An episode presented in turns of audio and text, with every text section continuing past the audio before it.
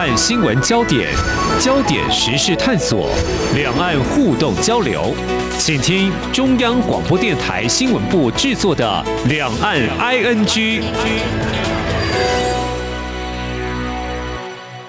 听众朋友，你好，我是黄丽杰，欢迎收听两岸 ING。目前台湾面临新一波疫情挑战，那么好像又回到去年五月本土疫情反弹时的紧张。那么相对于我们今天要谈的温度的变化，其实想想已经是春天了。不过前两天在北部可以说是有种夏天跟冬天交替，时冷时热。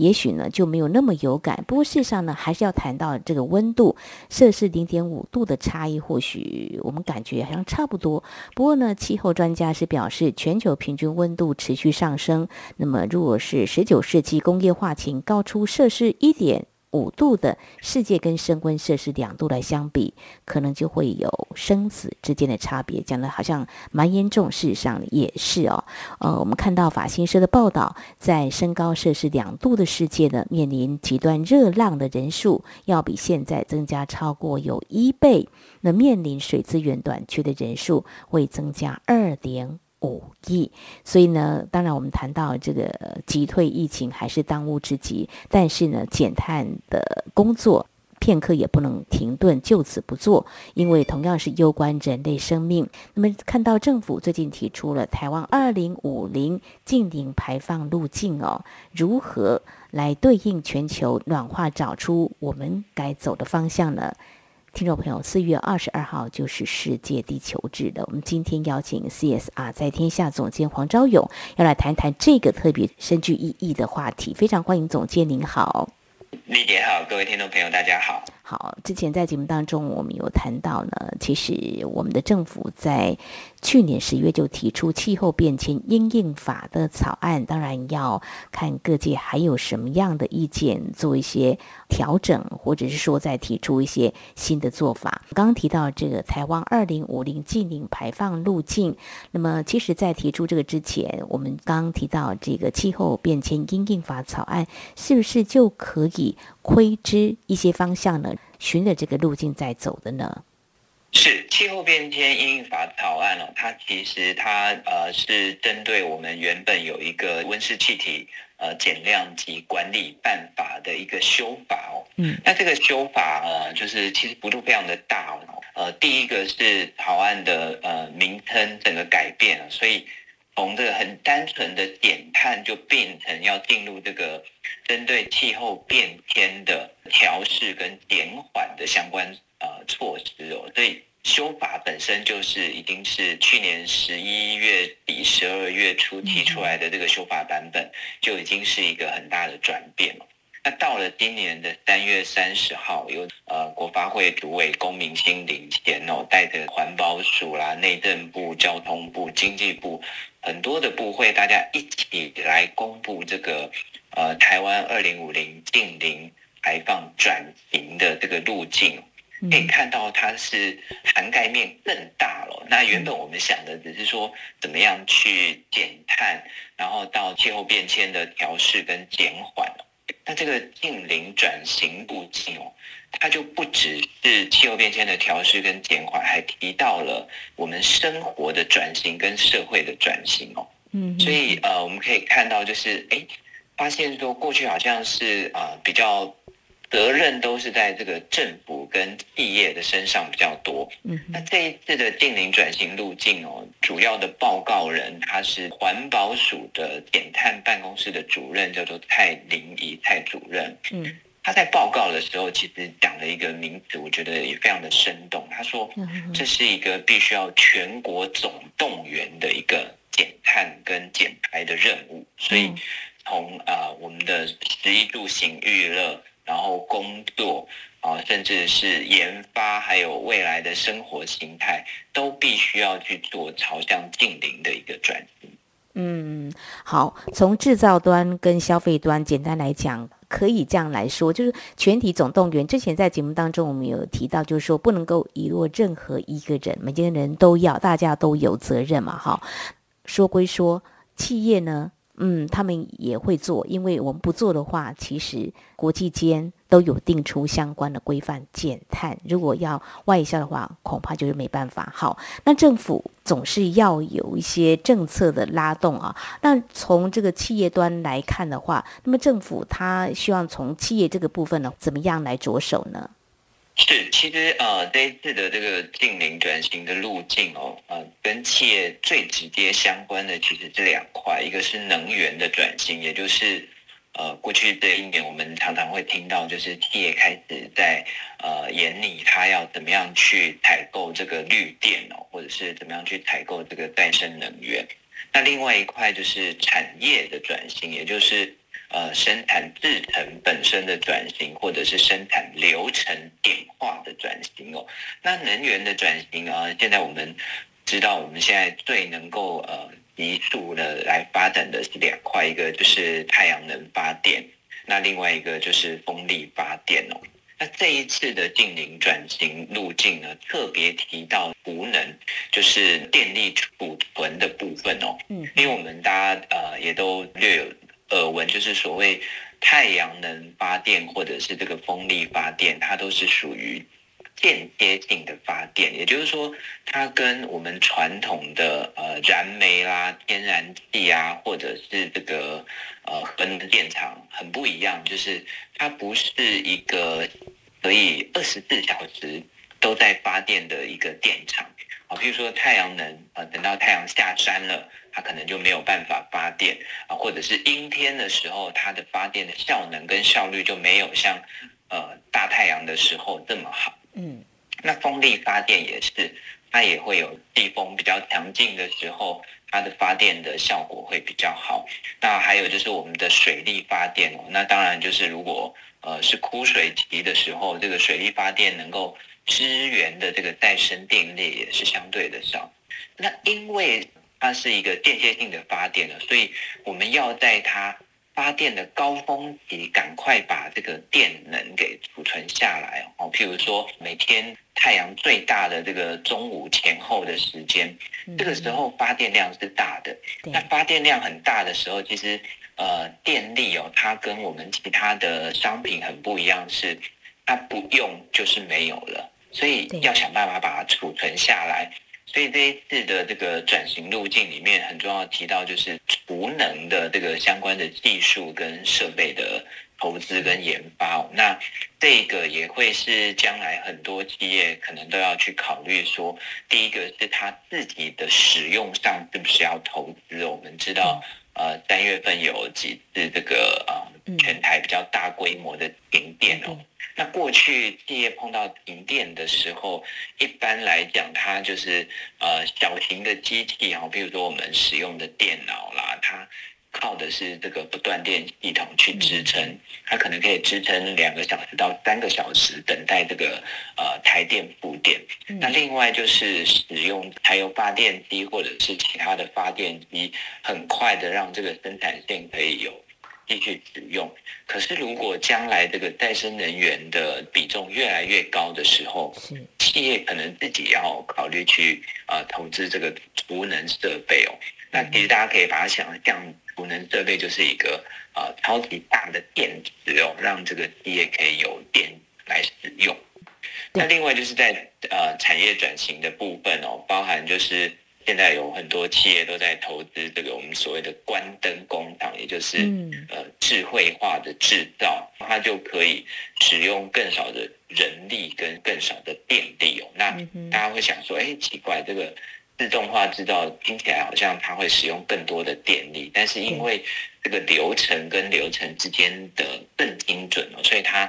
爆掉的能源其实有可能是会相对的少。对，谈到这个能源转型，就是说除了核电之外，还有就是干净能源的再生能源这个部分，是政府一定要朝这个方向来做一些调整改变的哦。怎么样用这个绿电把发电的高峰的电给除下来？除电这非常的重要哦。所以现在我们的台电呢，也是依法就是把这个电呢开放给民营企业，我们一起来做好怎么样把电给除下来哈。这个民间企业好像反应还不错。我们也有相关的一些技术啊，就是所谓藏电于民哦，这个应该是会大爆发。但是有些相关的技术，或说呃比较小的企业，到底应该怎么样来做呢？这刚刚总监已经先提醒了，这个是一个很重要的。嗯，转轨哦，所以我提到中小企业这个部分的话，政府的政策要怎么样来做？其实好像政府也编列了蛮多预算。再如果企业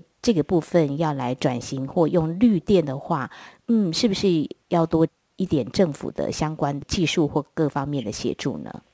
对，这一次提出来的这个。净零转型方案哦，它搭配了一个八年九千亿的一个预算哦，这个九千亿啊也是非常的大。如果大家还有印象的话，这个我们之前曾经有过八年八千亿的治水预算，那这个八年九千亿跟前瞻基础建设的规模是非常有看头，所以呃也有人说这个叫做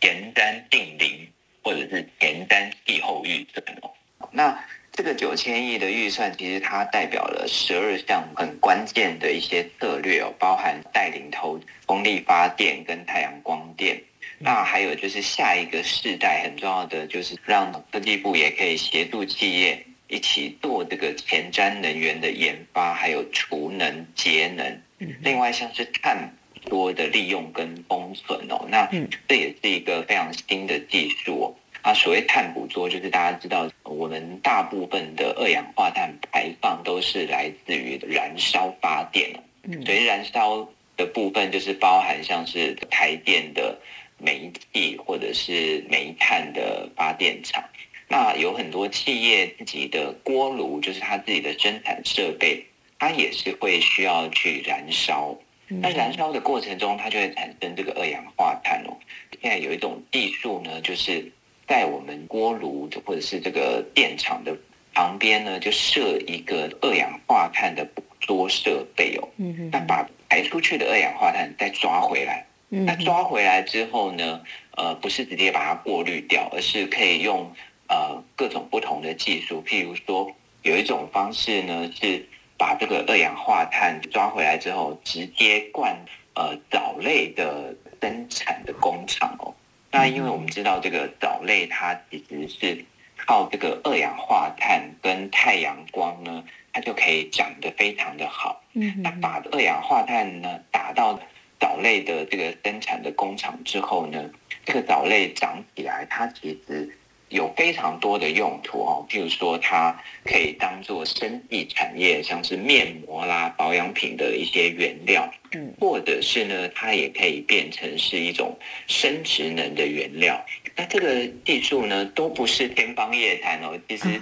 现在台湾已经有像是啊中油啦、林口发电厂啊，像是台湾水泥在呃花莲和平园区这些藻类工厂，都是已经在。运作，那将来它也是可以有越来越多的机会可以去发展。好，这个八年定出这个九千亿哦，这是庞大的预算哦。什么时候启动？还是它有个时间表？这个路径公布之后，接下来就是马上要进行这个修法的工作，就是、嗯、呃去年提出来的这个气候变迁阴影法，环保署提出之后，要经过这个行政院会的审查。因为会审查送到立法院之后，就会呃由这个立法院审查，然后当然最后它就是需要经过总统府的公布实施嘛。嗯嗯。那就我的了解是，立法院对于通过这个气候变迁因应法的迫切性的共识其实是非常的高哦。但是呢，现在已经大概有十一个不同的版本哦。如果再加上。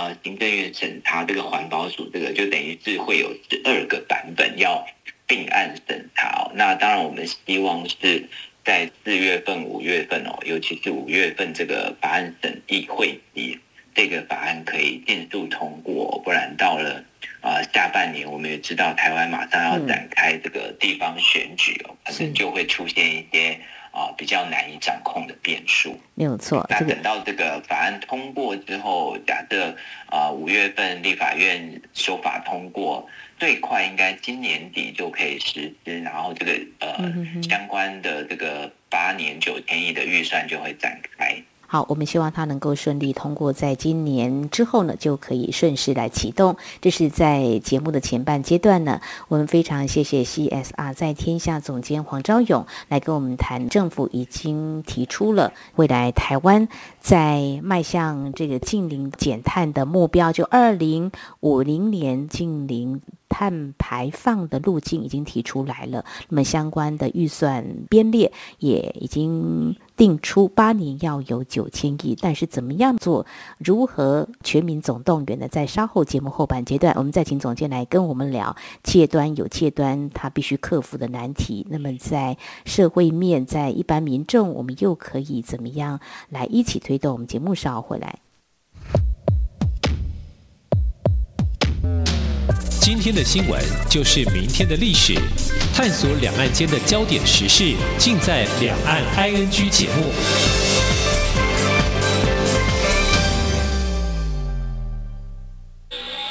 这里是中央广播电台台湾之音。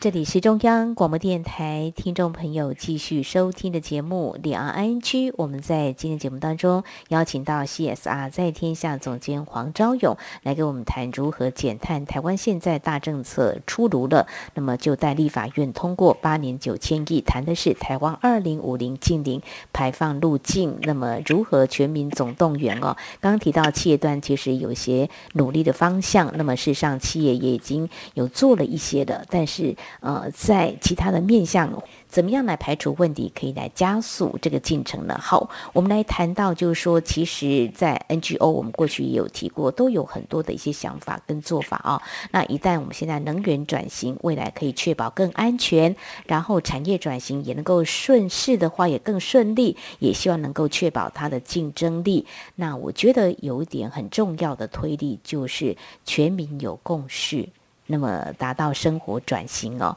好，刚刚提到就说，呃，比如说有些企业它已经研发了一些，呃，很不错的减碳啊或节能相关的技术，那民众怎么样来做一些使用呢？我觉得谈到一民众，这是不是我的责任的问题？这个时候政府跟民间的对话是不是相对是比较重要的呢？就是有了沟通，有了共识，才好推动。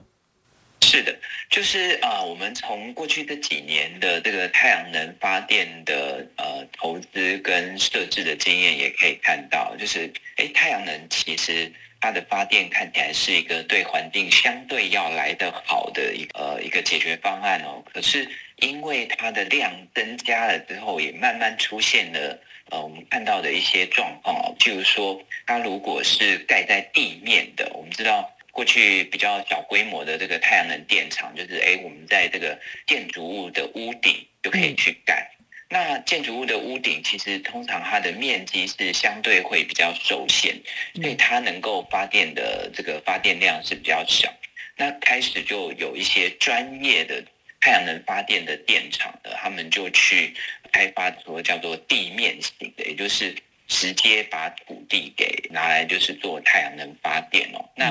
大家可以想象，如果说整个太阳能发电要取代掉我们的传统电力哦，这个必须要去使用的土地面积可能是相当的庞大，可能大到不是我们台湾呃目前所有的土地可以去负荷哦。那另外一种方式呢，他就会开始说，哎，那我们可不可以来做哦？譬如说有这个余电共生。也就是你在养殖余温的上方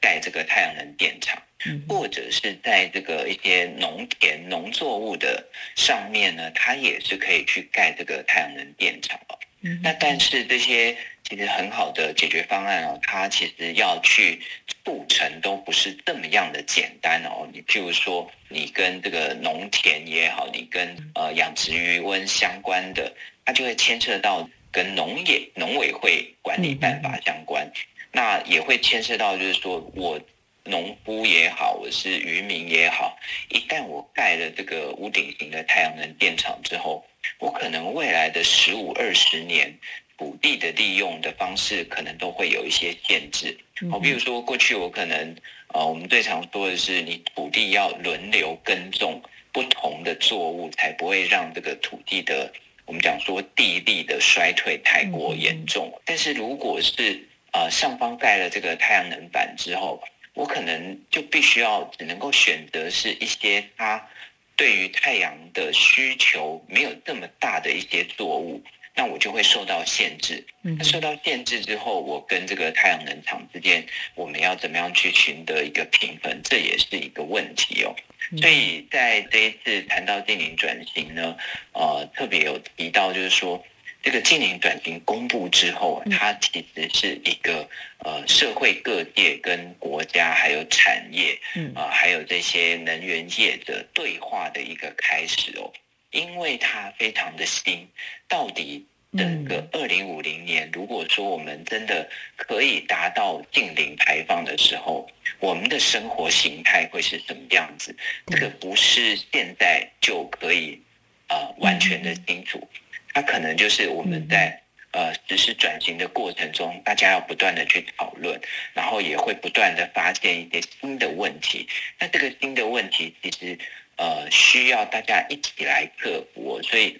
对话的过程真的是非常的重要。那大家也不用太过啊、呃，就一开始就觉得说，哦，我们已经看到了二零五零净零转型就是那个样子，其实不是的，它会因为我们的转型的速度跟深度哦，会一直有一些改变。那很重要的是说，呃，各界我们每一个人都需要呃，保持一个相对。开放的态度去看这个转型，然后去参与转型的过程，然后不断的去做一些改变。就是刚刚提到一个部分，就是说，哦，怎么样做转型呢？我们现在是一个想象，要预测，或许到时候会有些落差，所以有时候民众也要有这种认知，所谓转型必须历经。呃，某些可控或不可控的因素，当然很多人会问，我们为什么要定定出二零五零年的这个目标值啊？那其实，在国际间已经有提出这样子一个目标。那或许听众朋友说，那中国大陆是提出二零三零年之前所谓的碳达峰，二零六零年前所谓的碳中和哦。但是在去年大规模的限电呢，就会让外界忧心，是不是要达成这样的目标呢？也是呢，会有一些不可控的一些因素。或比较难以克服的难题。那当然，台湾现在我们已经定定这样的目标，我们非得做不可，因为气候变迁的问题这么的严重，而且现在很多国家也都定定了很多碳交易的机制。那台湾可做的是什么？要接轨，一方面也要善尽我们地球村一份子的责任哦。所以刚刚提到，不管是在产业面用电的一个转型哦，或者说在生活适应上的一个转型，都非常的重要。我们。举一个比较生活化一点的哈，会不会有一些冲击？比如说我用省电，哈，不省电，有些人说我钱花得起啊，我又何必这样呢？可能也是需要政府跟我们来对话的呢。总监，其实这个生活的改变哦，嗯，它已经在发生了，但是我们可能大家没有特别的感受，就是。嗯呃，以往我们知道，就是啊、呃，台湾每天的这个用电尖峰时间可能会是在下午的一点到三点之间，也就是这个空调，尤其是夏天哦，我们最热的那个时候嘛。对。但是因为啊、呃，太阳能发电加进来我们这个能源的供应系统，所以呃，夏天很热的这个巅峰时间哦，其实我们现在反而不担心这个用电的问题哦，因为它这个天气很热的时候，我们虽然呃，大家空调。开的比较多，可是呢，同一个时间，太阳能可以供应的这个电呢的来源也是相对多的，所以反而现在我们这个用电的比较紧张，其实现在已经变成大概是傍晚大概啊五点或者是六点以后，那这个原因其实也不难理解哦，就是虽然我们开空调的很大量的时间是在啊夏天的时候会是在这个下午。的时候，嗯，但是到了傍晚，太阳能供电的这个效能就减少啊，或者是就太阳下山，当然太阳能就不会再供电了。所以，呃，这个时候反而是我们用电的时候，并没有很明显的下来，但是供电就是啊，如果以去年我们的经验来看，太阳能发电，它在呃每天的高峰期哦，整个再生能源加起来，甚至可以超过我们用电的百分之十。嗯，那在这一次的这个二零五零的近零转型路径里面，也有提到，就是将来假设真的到了二零五零，整个再生能源甚至有可能会占到我们整个发电量的六成甚至七成。那大家可以想象，如果是到了六七成，那我们的生活形态如果还是跟现在一样的话，那到了晚上，我们整个这个用电可能显然会是出现极大的一个不足嘛。对，所以生活的转型如果没有搭上去的话，光是有这个能源的转型，那大家生活一定会出现非常大的一些问题啊。就是你，那你到了我们讲说这个。夏天的晚上，嗯，这个当然有很多的呃蛙鸣，感觉非常的自然。可是你舒适度要靠空调来处理，那该怎么办？会不会是有一种状况是，将来我们每个人的上班时间就会被贴得更开？也许或者是你的这个电器的使用的时间也会被贴得更开？还有就是说，呃，以往我们可能就是很单纯的成为台电的用户，那台电就会帮我们把这个电送来家里。是不是将来我们个人也有可能要去呃投资这个，或者是购买一些能源储存的设备哦？我打个比方，呃，到了二零五零年的时候，可能大部分的家里开的都是这个电动车。那大家其实可能也没有想到，电动车呢，这个里面就有这个非常大的电池，它才能够让这个车子跑起来。那将来这个电网，它就很有可能是我们白天啊，或者是你回到家的时候，还是天还没有黑的时候，太阳能还在发电，这个时候你可能赶快把这个电动车呢，就是。透过这个再生能源去把它这个电池充饱电，到了晚上呢，其实呃新的这个智慧电网或者我们讲说这个小区域电网，它就可以透过这个电网的能力呢，把电动车上面电池的电力呢再输回来给我们家里使用。哦，譬如说呃一些比较不是。不要一直开着的，像是这个电风扇啦，或者是我们的照明，它比较不会因为这个开开关关影响了电器的效能。然后，譬如说，呃，有压缩机的，像是这个冷气跟冰箱，它如果开开关关，其实它比较容易坏。那除了这一些有压缩机的电器，其他的部分都有可能透过我们家里电动车去做照明，那你就不会。在晚上的这个时间呢，大家都是使用台电来的电，每一个人都可以去分担掉一些台电电网的压力，这个也会是我们生活形态很大的一个改变。好，我想在生活当中呢，会有很大的转变，这个都是需要做一些因应跟一些调整，所以呢，不要想说这只是政府责任或企业赶快呢做一些转型才会有商机。其实我们民众也是要配合的。在今年，我们刚刚提到，就是说是世界地球日四月二十二号，今年已经是第五十二届了哈。好，我们最后在节目尾声呢，把这个讯息也提供给听众朋友。绿色和平在今年以投资我们的星球做为主题，呼吁企业落实低碳转型，政府制定永续政策跟法令。好，这个政策呼吁政府已经在做了。那么，他也提到，个人是可以透过选择对环境友善，而且愿意实践减碳行动的品牌，推动生产者改变对待环境的方式。这些听来好像都是一直以来呼吁的。所以呢，今年继续。我们还是要做哈。绿色和平今年就推出地球投资者的一个测验网页，我觉得挺有意思的。民众或许可以测验，了解自己属于哪种类型的地球投资者，也看看自己是不是有这个公民意识跟这个环保意识。好，我们推动经济发展，借用了下一代的环境跟资源啊，这个全球气候变迁是重大的警讯，我们不能够再借不还了啊！所以现在起一定要积极来减碳。应该是责无旁贷，否则呢，这个再漂亮的经济成长数字，也许反而是加速这个全球暖化。大家要严肃来反思。我们今天非常感谢 CSR 在天下总监黄昭勇解析政府提出的台湾二零五零净零排放路径，也提供你的建议。非常谢谢总监，谢谢您，谢谢丽姐，谢谢各位听众朋友。